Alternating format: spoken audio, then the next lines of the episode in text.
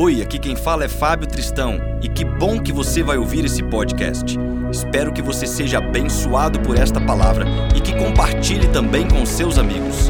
A todos que nos abençoam com o suporte para isso tudo acontecer, muito obrigado e que Deus te abençoe.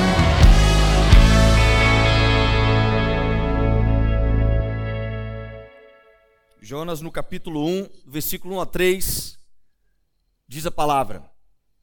E veio a palavra do Senhor a Jonas, filho de Amitai, dizendo: Levanta-te, vai à grande cidade de Nínive e clama contra ela, porque a sua malícia subiu até a minha presença.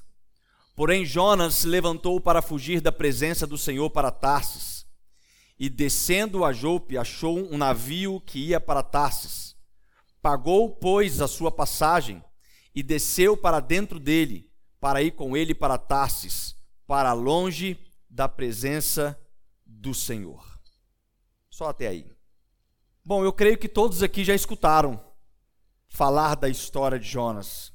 Acredito que todos já tiveram a oportunidade de escutar um sermão sobre Jonas, talvez mais de uma vez, 10, 50, 100 vezes.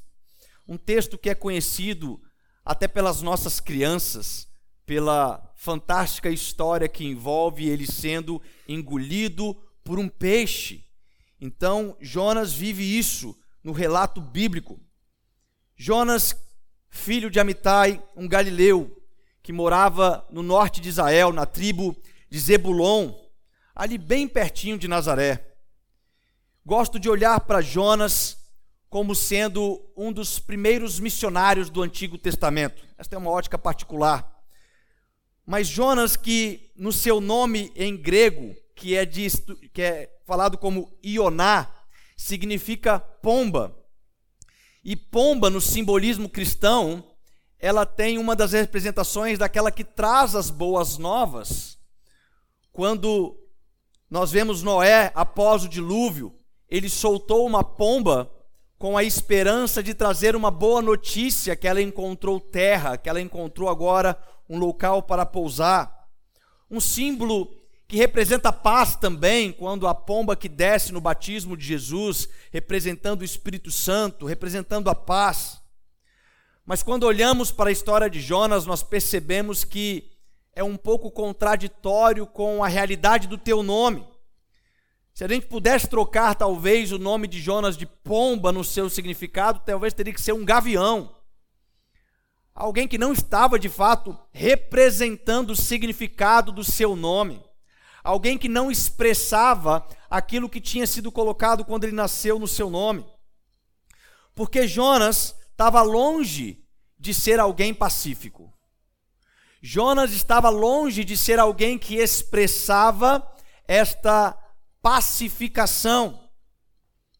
Ele estava em guerra com Deus, estava em guerra com as pessoas um pregador que desejava ver a morte das pessoas a qual ele havia sido ortogado para pregar o evangelho, para pregar as boas novas da misericórdia de Deus. E apesar do livro de Jonas ser resumido em quatro pequenos capítulos, ele foi, na verdade, o maior livro missionário do Antigo Testamento porque ele foi o único profeta comissionado a pregar aos gentios, a pregar na cidade de Nínive, que era inimiga de Israel. Jonas era um nacionalista. Jonas havia profetizado sobre a prosperidade no reino de Jeroboão II. E naquele tempo os ricos se tornavam mais ricos e com toda essa riqueza, houve uma grande expansão militar.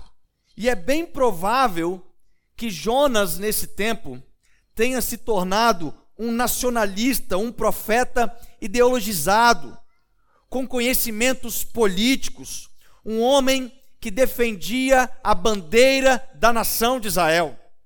Isso fazia com que ele tivesse conhecimento, por exemplo, que uma grande ameaça para Israel naqueles dias era a Síria, cuja capital era Nínive. E esse é o grande vilão que revela os sentimentos que Jonas sente quando ele tem uma missão dada por Deus, ele toma posturas baseadas em cima de um emocionalismo. Algo que estava embarreirando cumprir o seu propósito, algo que estava embarreirando de fazer a tua missão, porque um sentimento nacionalista, um sentimento que dificultava o amor do povo de Nínive por serem inimigos de Israel. O texto, Deus fala com Jonas e fala: Jonas, se levanta, vai até lá na cidade de Nínive e pregue para ele, porque as maldades deste povo subiram até mim. E eu vou destruir este povo. Mas antes de juízo, Deus sempre permite misericórdia. E é por isso que ele levanta alguém para falar: fala para o povo se arrepender, porque eu vou destruir este povo. Eu creio que Jonas deve ter pensado, mas que, história é essa? Meu? Que papo é esse? Eu vou lá em Nínive, nos nossos inimigos, que fazem e fizeram maldades terríveis conosco. Estou aqui fazendo o meu trabalho de profeta da melhor maneira, profetizando prosperidade. O povo enriquece, todo mundo me aceita bem como profeta, porque o povo enriquece. E agora você me levanta, Deus, para ir cumprir um propósito de pregar aos nossos inimigos.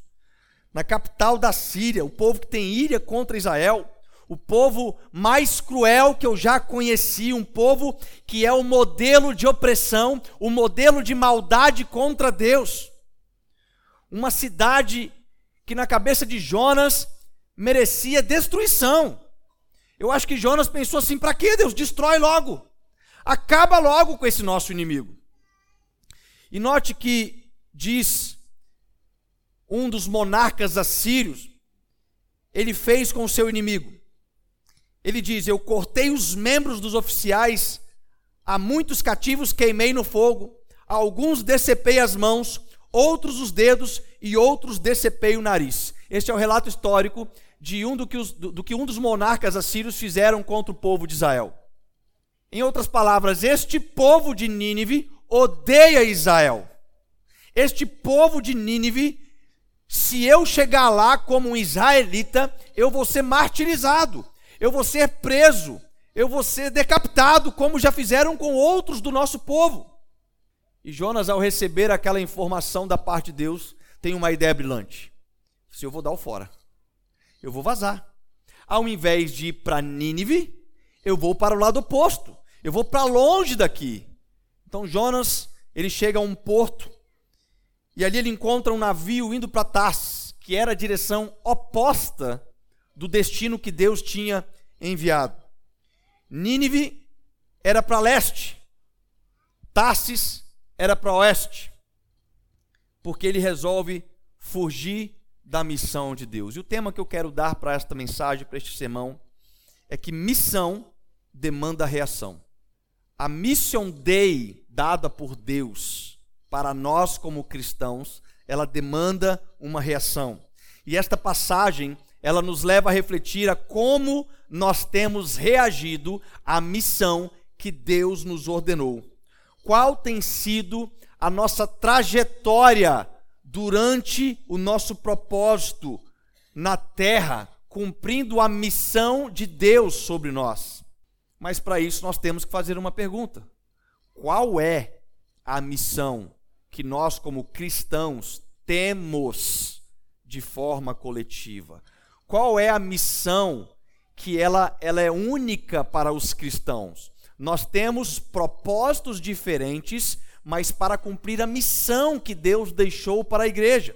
Exemplo, nos evangelhos sinópticos, tanto em Marcos 16, 15, Mateus 28, 19, Lucas 24, 47, define a missão para a igreja e para os discípulos: Ide por todo mundo e pregai o evangelho a toda criatura. Quando Jesus ele ressuscitou, ele voltou novamente aos seus discípulos que ficaram meio que perdidos sobre o que eles iriam fazer a partir dali. Eles ficaram se perguntando: o que nós vamos fazer agora? Vamos voltar a pescar? Vamos voltar para Emaús?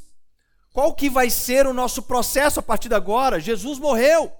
E aí ele traz uma ordem, ele fala: ide por todo mundo, pregai o evangelho a toda criatura. Os que crerem serão salvos, os que não crerem serão condenados. E estes, signa, estes sinais seguirão os que crerem. Em meu nome expulsarão demônios, falarão novas línguas, colocarão as mãos sobre os enfermos e eles serão curados em meu nome. E desta forma, dois mil anos atrás, os discípulos saíram pregando as boas novas do Evangelho.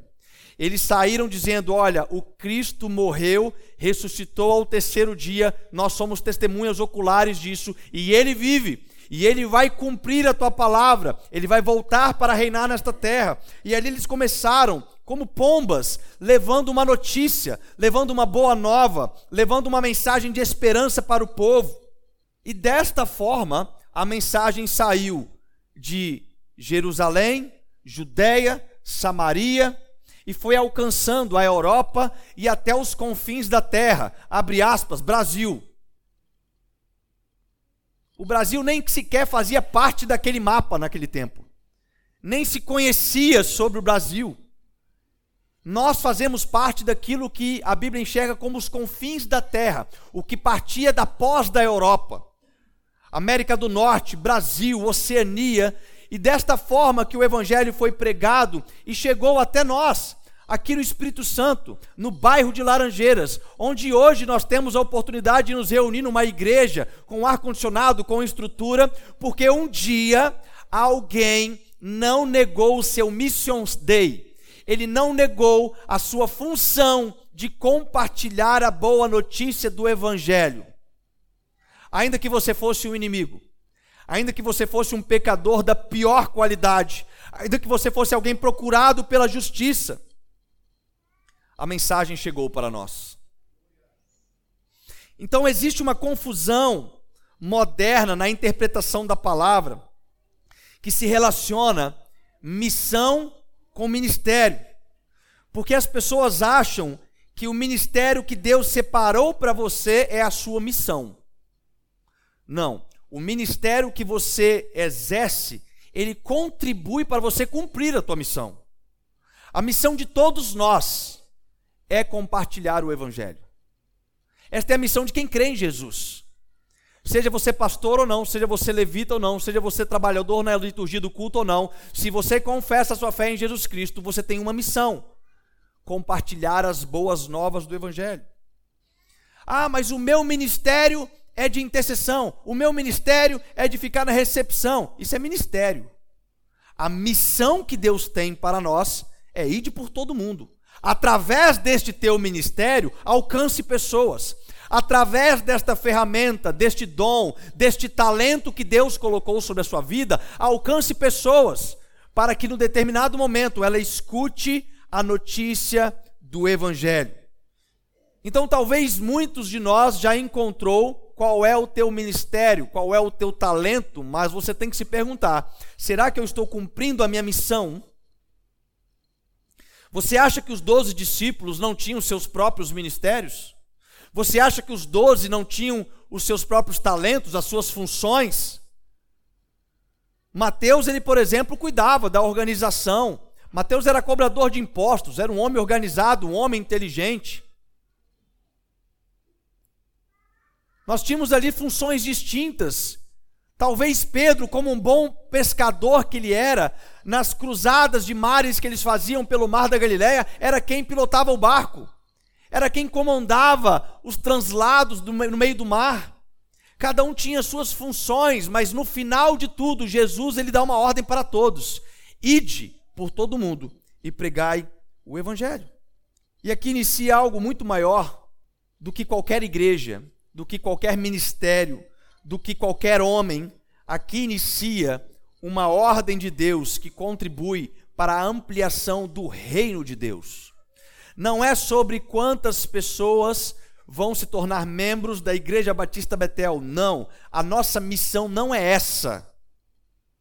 Nossa missão não é trazer membros para a Igreja Batista Betel. Nossa missão é proclamar o Evangelho de Jesus e fazer com que pessoas que estavam no lamaçal do pecado sejam levadas agora à restituição para o maravilhoso reino do amor de Jesus. mediante uma notícia, a uma informação, crer em Jesus como Senhor e Salvador. Então não é sobre encher a igreja, mas é sobre povoar o reino de Deus. Só que toda missão, ela tem uma reação. E a percepção é que existem alguns cristãos que não estão reagindo muito bem. Tem crente que não está lendo as informações desta notícia que ele precisa propagar. Não tem o conhecimento. Ele chega talvez para proclamar a boa notícia. Se chegar uma pessoa que nunca ouviu o evangelho e perguntar para você assim: "Me explica sobre esse evangelho?" Será que você estaria tendencioso a explicar sobre um evangelho muito denominacional? Ou será que você conseguiria falar, falar dos pilares daquilo que envolve o evangelho? Criação e formação do homem, pecado do homem, o afastamento do homem de Deus, o sacrifício feito por Jesus, restituição do homem e a futura glorificação dos nossos corpos. Explicar o evangelho deveria ser algo na ponta das nossas línguas. Explicar o Evangelho deveria ser uma obrigação de todo aquele que se converteu um dia, ainda que ele não tenha talvez aprendido sobre muita coisa, mas se ele ouviu a notícia, ele já deveria saber propagá-la. Não como um telefone sem fio, porque é isso que acontece. Escuto de um jeito, entendo de outro, distorço mais um pouquinho e falo que o evangelho é totalmente diferente daquilo que está na proposta da, da palavra de Deus. Que o evangelho é sobre você ir na igreja domingo.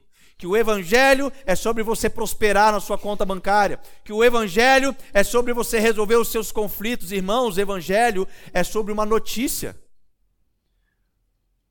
As bênçãos de Deus estão propostas para aqueles que obedecem os teus mandamentos. Mas o evangelho é uma notícia. O evangelho é crer em Jesus. Tem gente que tem tanta dificuldade em compreender as instruções que um certo tempo atrás eu pedi para a gente falar, abrir a Bíblia em heresias e tinha gente procurando. Não tem na minha, pastor. Heresias capítulo quê? Mas peraí, quanto tempo você tem de cristão? Será que você não entende que você precisa entender as ordens da notícia? Não é sobre saber ali a Bíblia de capa a capa, apesar que isso é muito bom, mas é sobre compreender sobre o conteúdo central. E aí tem pessoas que quando chegam em Marcos capítulo 16, no versículo 15, que é sobre o grande comissionamento, o ide por todo mundo, ele quer ir lá só para o 17. Ele falou, não, pá, eu gosto daquela parte do expulsar demônios, de falar em línguas, de, de, de querer ver os enfermos curados, é isso que eu quero. Irmãos, isto não é o Evangelho. Isto é o que acompanha aqueles que creem no Evangelho. Talvez você vai proclamar o Evangelho para uma pessoa, a notícia para uma pessoa, e ela nunca vai ser curada. Quer dizer que ela não foi salva? Não. Se ela creu, ainda que ela não seja curada, ela foi salva, porque o Evangelho não está vinculado com a cura dos nossos corpos, mas está vinculado com a justificação da nossa vida em Cristo Jesus, com o perdão dos nossos pecados. Isto é o Evangelho. Então começam a ter uma reação que anda para o lado oposto da missão. E foi dessa forma com Jonas, cerca de 800 anos antes de Cristo. Jonas, eu tenho uma missão para você, vai para Nínive. E aí você vai chegar lá e prega para aquele povo. Qual a reação que Jonas teve? Eu sou profeta. Que história é essa? Eu não vou para lá. Eu não vou para a terra dos meus inimigos, eu quero que eles morram. E a palavra fala no versículo 3 que Jonas se levantou para fugir. A primeira reação que é errada dentro do cristianismo é quando nós fugimos da nossa missão. Esta é a primeira reação perigosa.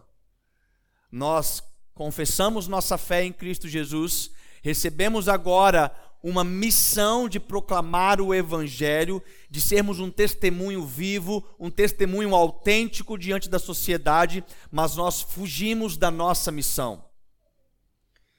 Tem crente que está fugindo da missão que Deus deu. Jonas resolveu fugir para Tarsis. Para você ter uma ideia, Nínive ficava a 800 quilômetros de distância da onde ele estava quando Deus deu a missão. Mas ele foi para Tarsis, que estava a 3 mil quilômetros de distância. Ele andou infinitamente mais para o lado oposto, para fugir da sua missão. Tem crente que está fugindo do ministério que Deus deu para ele, para que ele não cumpra o ID de Deus. E ele foge, às vezes no sentido geográfico, ele foge, às vezes no sentido figurado.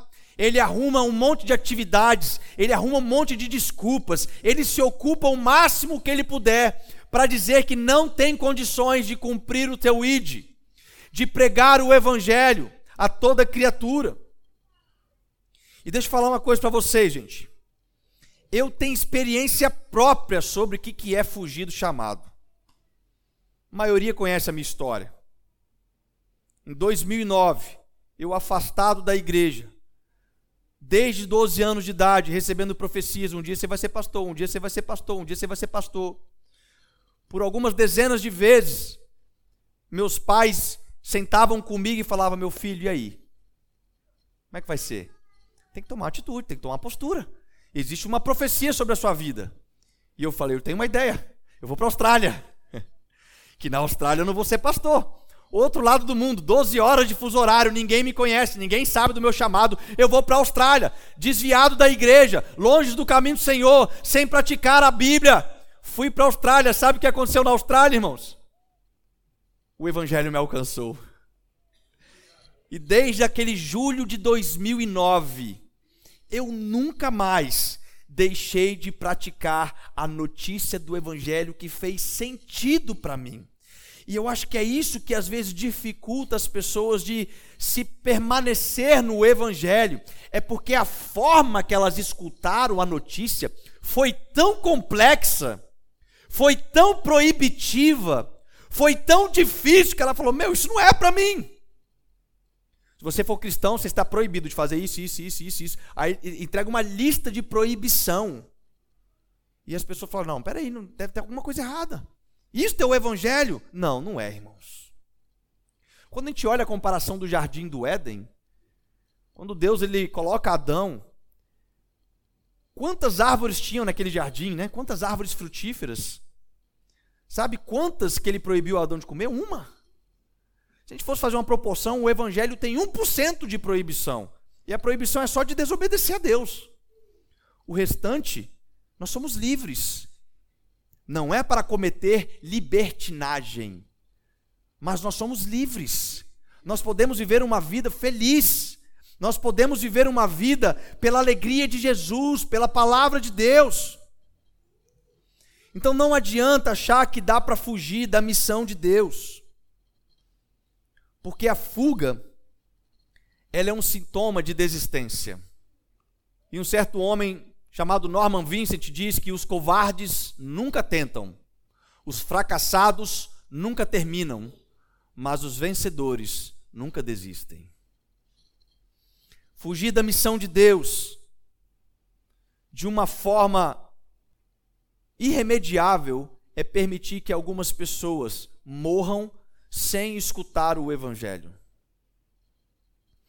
Fugir da missão de Deus é ser egoísta porque se um dia o evangelho chegou até você, como não querer compartilhar esta, esta informação, esta notícia com aqueles que você ama, inclusive com aqueles que também são seus inimigos? Fugir da missão de Deus é assassinar a nossa fé. Tiago capítulo 2, no verso 26, ele diz que a fé sem obras, ela é morta. Então quem foge da obra, não tem a obra. E sem obra, nós matamos a nossa fé. Mas quem não tem, quem não tem fé, ele não foge da missão. Lá em 1 Tessalonicenses capítulo 1, verso 3, Paulo diz: "Lembramos continuamente diante de nosso Deus e Pai o que vocês têm demonstrado, o trabalho que resulta da fé." Fugir da missão de Deus é falta de amor ao próximo, isso quebra o grande mandamento que Jesus deixa para nós: amar a Deus sobre todas as coisas e ao próximo como a ti mesmo. Então, como eu falo que eu amo ao próximo, se eu não estou compartilhando da notícia que me faz agora eterno em Cristo Jesus e que pode fazer ele também? Jonas não queria ir para Nínive porque ele tinha raiva daquele povo, mas Deus queria agir com misericórdia antes de derramar juízo. Então, se você ama o teu próximo, você precisa cumprir a missão de Deus deixada para você. Como você pode dizer que ama o teu próximo, que você ama Deus, se quando você tem oportunidade de compartilhar o evangelho com o teu vizinho, com alguém no teu trabalho, com alguém que chega próximo de você, você se cala? Como você diz que ama o teu próximo, se nem mesmo um bom testemunho você tem dado diante dele?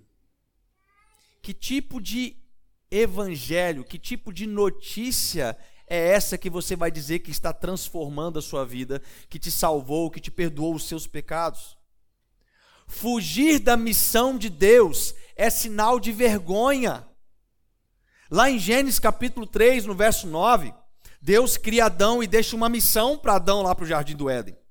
Quando Adão quebra a ordenança que Deus tinha e ele come do fruto da árvore proibida, o texto diz que Deus chega para Adão e pergunta: Onde está Adão? E ele respondeu: Eu ouvi sua voz e me escondi, pois estava nu. Ele se envergonhou depois que ele fugiu da sua missão. Ele se envergonhou depois que ele quebrou o processo da sua missão. Então, um cristão que foge da missão, ele tem vergonha do evangelho. Ele tem vergonha, talvez, da sua condição física, da sua forma de falar, da sua forma de agir. Ele tem vergonha, talvez, por não se achar capaz de compartilhar o evangelho. E Paulo, em 1 Coríntios capítulo 3, verso 5, ele diz: Quem é Apolo? Quem é Paulo?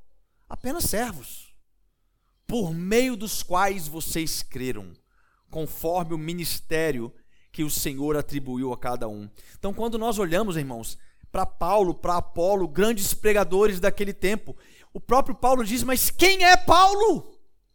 Não é ninguém é um servo como nós. É um servo que um dia recebeu da notícia através de Jesus. É um servo que se colocou na sua condição de compartilhar aquilo que ele ouviu. Então não importa o que você acha das suas condições, não importa se você não se acha hábil para falar, não importa se você pensa que você tem dificuldades, que você não tem capacidade de cumprir o seu ID, se permita ser um servo ao qual Deus distribui um ministério a cada um. Deus colocou um chamado, uma ferramenta, um talento para cada um de nós, e é através dessas ferramentas que Deus vai te aproximar pessoas, para que você tenha oportunidades de ouvir e de compartilhar o Evangelho. Quem foge da missão de Deus desencadeia um atraso ministerial uma série de consequências e muitas delas que não têm volta. No versículo 4 e 5, o texto vai dizer: Mas o Senhor lançou ao mar um grande vento e fez-se no mar uma grande tempestade, e o navio estava a ponto de ser feito em pedaços. Então os marinheiros temeram, clamavam cada um ao seu Deus e lançavam ao mar a carga que nele havia para o aliviarem do peso. Jonas, porém, havia descido ao porão e se deitado e dormia um sono profundo. Segunda reação contra o ir de Deus é o sono. É o dormir. E como tem crente que dorme? Tem crente que não vem nem para a igreja, irmãos, para ficar dormindo em casa. Só que o texto não está falando de um sono físico o dormir aqui, apesar que Jonas dormiu de forma literal naquele barco, a aplicação que eu quero trazer para a gente é sobre um sono espiritual. Mas o próprio texto fala, por exemplo, em Atos capítulo 20, versículo 9, a história de Eutico. Quando Paulo pregava, um irmão que estava escutando na beira da janela dormiu e caiu do terceiro andar e morreu. Porque tem crente. Um certo pastor estava pregando e aí viu um senhorzinho dormindo no banco. Ele ficou injuriado. Esse cara está dormindo na hora do meu sermão. E o netinho do, do, do senhor do lado dele falou assim: Ô menino, acorda o teu avô aí. E o netinho falou: Eu não, acorda você, você que fez ele dormir.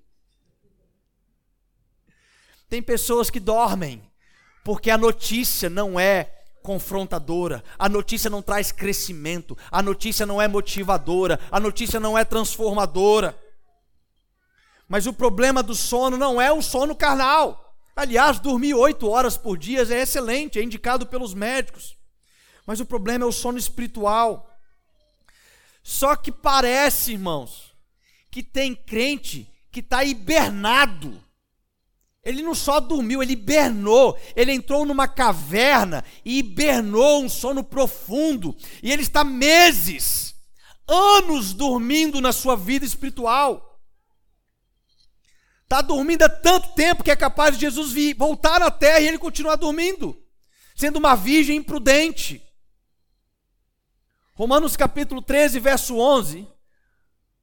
E digo isto a vós outros, que conheceis o tempo, já é hora de vos despertardes do sono, porque a nossa salvação está agora mais perto do que quando no princípio cremos. Eu gosto muito desse texto, como também quando o autor de Hebreus fala em Hebreus 10, versículo 25, para não deixarmos de congregar, como é costume de alguns, mas encorajarmos na comunhão, ainda mais quando observamos que se aproxima aquele dia, que é este dia que ele está falando o dia que Jesus vai voltar, o dia que Jesus vai governar a terra a partir de Jerusalém, o dia que Jesus vai agora fazer a, a ressurreição dos mortos que creram em Jesus para receberem seus corpos glorificados.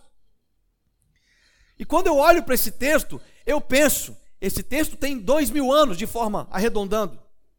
Então, quem está mais perto da segunda vinda de Cristo, nós ou Paulo?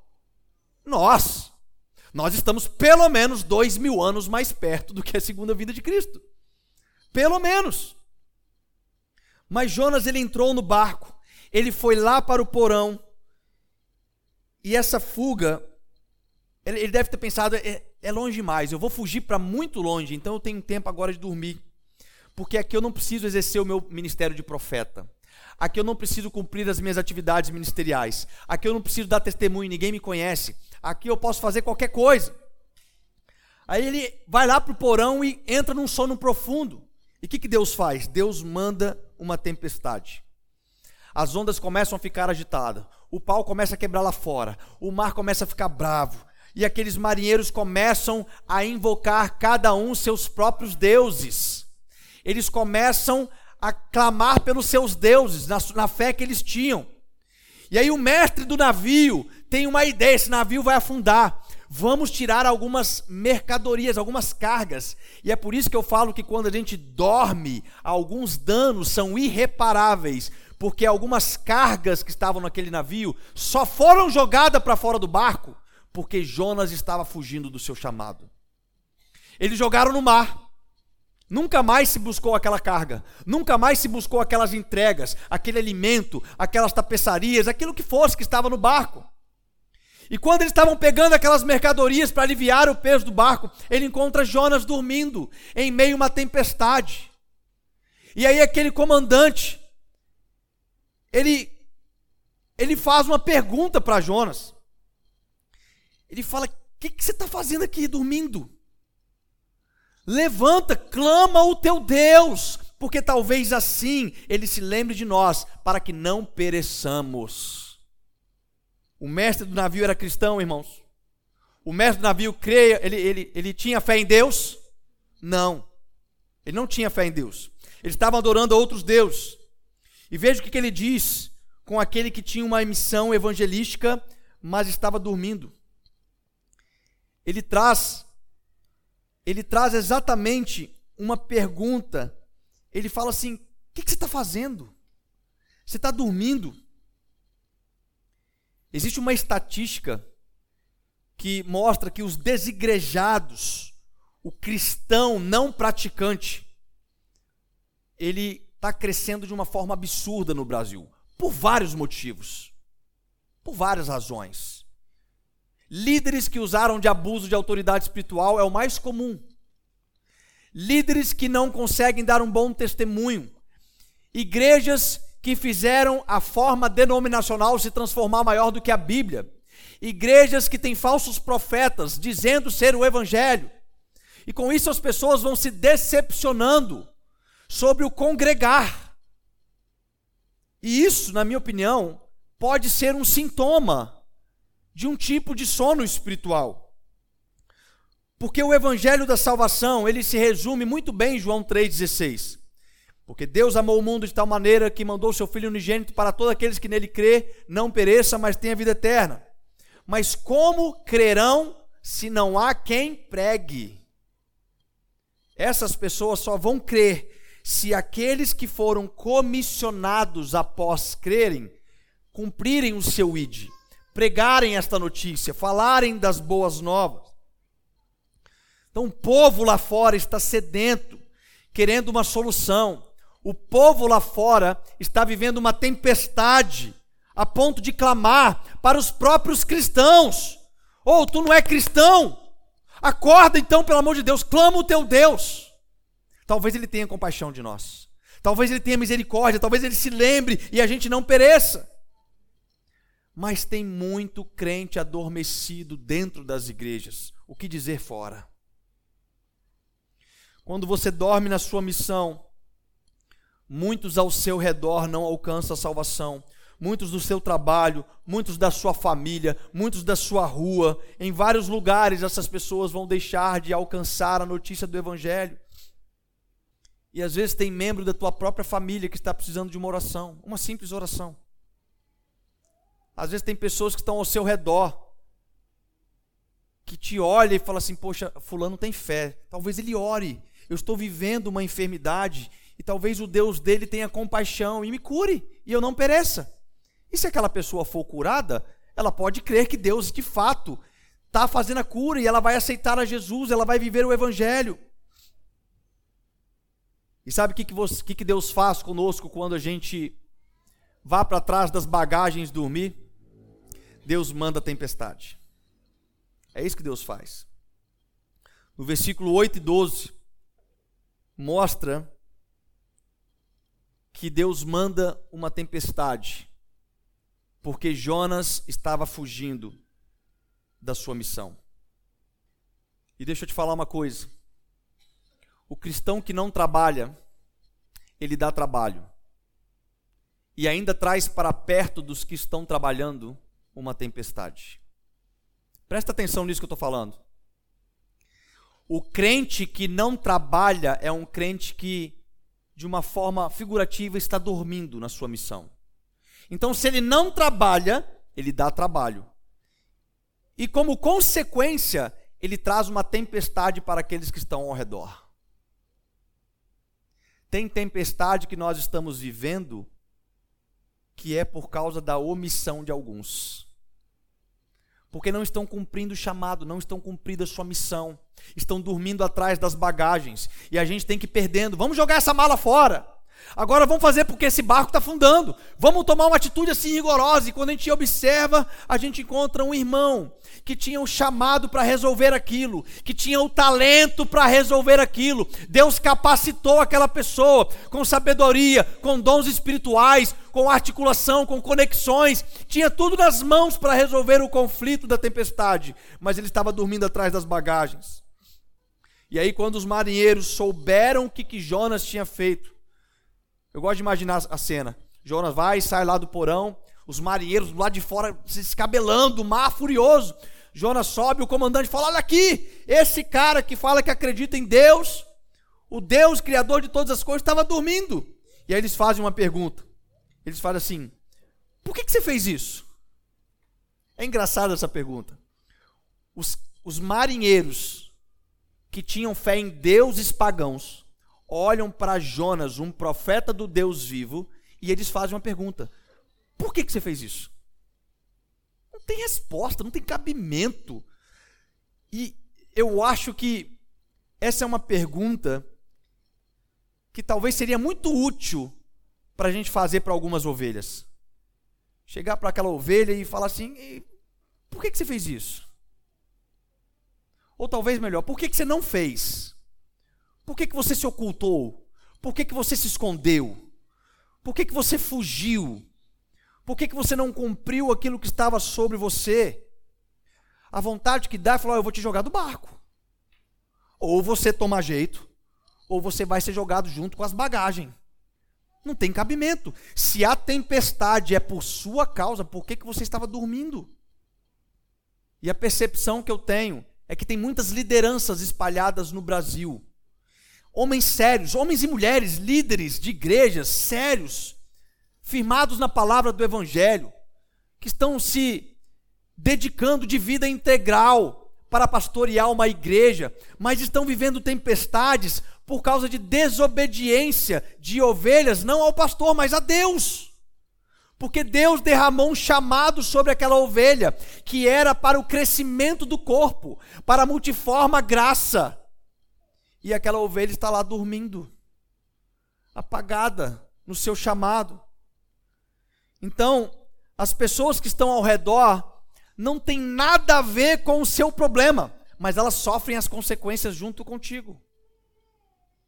E é por isso que nós temos que nos posicionar.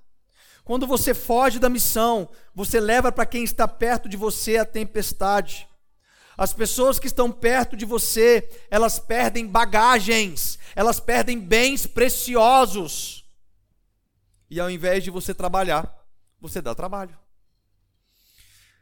Mas para Jonas não teve jeito. O capitão de Jonas não era um pastor, era um capitão. E ele não pensou duas vezes, jogou Jonas para fora do barco. E aí Jonas vai para fora do barco, a tempestade se acalma, mas nem tudo se acaba. Jonas agora ele é engolido por um grande peixe. E conhece aquela frase que a gente falava antigamente? Irmãos, tu, tu vigia, hein? Porque se Deus não te pega na reta, ele te pega na na curva. Em outras palavras, se Deus não te pegar no porão do barco, ele vai te pegar na barriga do peixe. E aí pode ser pior, porque na barriga do peixe é escuro é fedorento, é pegajoso, vai ter pouco oxigênio. E aí você entra num problema maior, que é o terceiro ponto da reação: o medo. Você tinha condições de fazer o seu sono ser despertado no barco, mas você não acorda. Deus te coloca dentro da barriga do peixe e agora vem o medo. Essa é a terceira reação que acontece quando a gente foge do chamado. E tem crente que só começa a reagir no chamado quando chega no fundo do poço. É ou não é?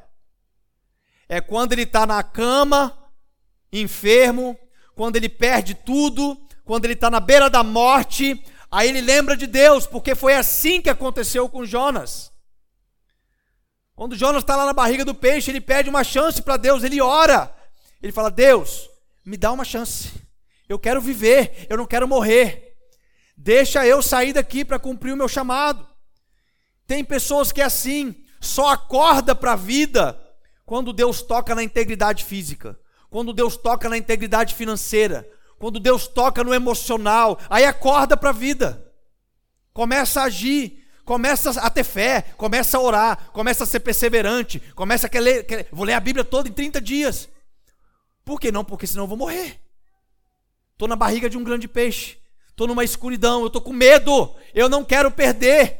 Eu não quero deixar de cumprir aquilo que está sobre mim. Então Jonas foi engolido pelo grande peixe. E dentro da barriga daquele peixe, ele lembrou que Deus tinha uma missão. Bota a mão no seu coração e fala assim: Deus tem uma missão para mim. No dia que você estiver na escuridão, lembra-se: Deus tem uma missão para você. Eu lembro que um certo pastor, uma vez indo para o exterior, entrou no avião. E aí aquele avião entrou numa grande turbulência. Uma turbulência ferrenha. Quem já passou em turbulência de avião sabe como é que é horrível. E aí uma mulher desesperada começou a gritar: Ah, eu vou morrer! O avião vai cair! Botou todo mundo em pânico. E aquele pastor se levantou e falou assim: Ó, oh, tu cala tua boca! Esse avião não vai cair! Porque Deus tem uma missão na minha vida. E ela precisa se cumprir ainda. Ela não se finalizou. Eu estou caminhando na missão. Se este avião cair, eu não vou cumprir a missão. Deus tem uma missão sobre você. Talvez você está vivendo o processo dela, mas talvez você está fugindo dela. Talvez você está dormindo no caminho que você fugiu. Talvez você está com medo de se posicionar na missão que Deus tem para você, mas eu quero te lembrar algo: Deus tem uma missão para você. Deus tem um chamado na sua vida. Depois que Jonas ora, Deus ordena para o peixe vomitar ele na praia. No capítulo 3, no versículo 1, ele diz assim: Veio a palavra do Senhor segunda vez a Jonas: Levanta-te e vai à grande cidade de Nínive e proclama contra ela a mensagem que eu te digo. Então, até o momento, todas as consequências que Jonas estava sofrendo, não era para ele ser castigado, é porque ele estava tomando decisões opostas ao chamado dele. E é por isso que Romanos 8, 28 faz sentido. Porque o texto diz: Todas as coisas cooperam para o bem daqueles que amam a Deus, amém? E o restante do versículo? E que andam segundo o seu propósito. O versículo não pode terminar até o que ama a Deus. Não basta só amar a Deus, não basta só ter fé em Deus.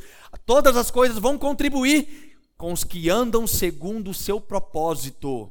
Eu tenho que estar cumprindo a minha missão em Deus. Eu tenho que cumprir o meu chamado em Deus. Eu tenho que estar disposto a viver o processo que Deus tem, tem para a minha vida. Aí sim, irmãos, todas as coisas vão contribuir para o bem. Tudo contribui para o bem. Até aquilo que você acha que está dando errado, Deus está agindo para que seja o bem. Nesse momento, ele tem uma segunda chance e ele decide obedecer agora ao chamado. E é lindo ver como que Deus começa a agir. E quando a gente entende que quando a gente se coloca no chamado, é Ele quem faz a obra sobre nós. Deus ele usa as coisas fracas deste mundo para derrubar as fortes. Deus ele usa os loucos para confundir os sábios. Então Jonas não gostava dos ninivitas, ele tinha ódio daquele povo, e Deus escolhe Jonas para essa missão. Deus podia ter escolhido alguém que era mais mais relacional, né? Ah, eu não gosto dos ninivitas, mas eu não tenho problema de não, ele escolhe alguém que queria que os ninivitas morressem. Jonas provavelmente não sabia nem o idioma daquele povo, dos assírios. E esta deve ter sido a causa sobre o porquê que no texto Deus fala assim: diz para ele as palavras que eu vou te dizer.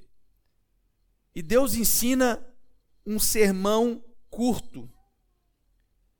O sermão era: que a cidade de Nínive vai ser destruída daqui a 40 dias, se vocês não se arrependerem. Que sermão pesado, né? Difícil de pregar. Um cara que entra nos seus inimigos, sem falar o idioma, e vai pregando durante a cidade. Se vocês não se arrependerem daqui a 40 dias, Deus vai destruir isso aqui. Mas quando Deus capacita o homem para fazer o chamado, quando Deus ele começa a agir, as coisas começam a acontecer. Na narrativa histórica mostra que Jonas teria que gastar três dias para proclamar esta mensagem em toda a cidade. Mas já no primeiro dia, irmãos, o texto fala que 120 mil habitantes, como também o rei e também os animais, se arrependeram, fizeram jejum e se vestiram de saco de pano. Até os animais se vestiram de saco de pano. Em apenas um dia, 120 mil pessoas ouviram da notícia que envolvia destruição, mas eles tomaram uma postura. Sabe o que é isso? As boas novas que chegam no ouvido do povo. Então a salvação, ela não é uma conquista do homem, a salvação ela é um presente de Deus.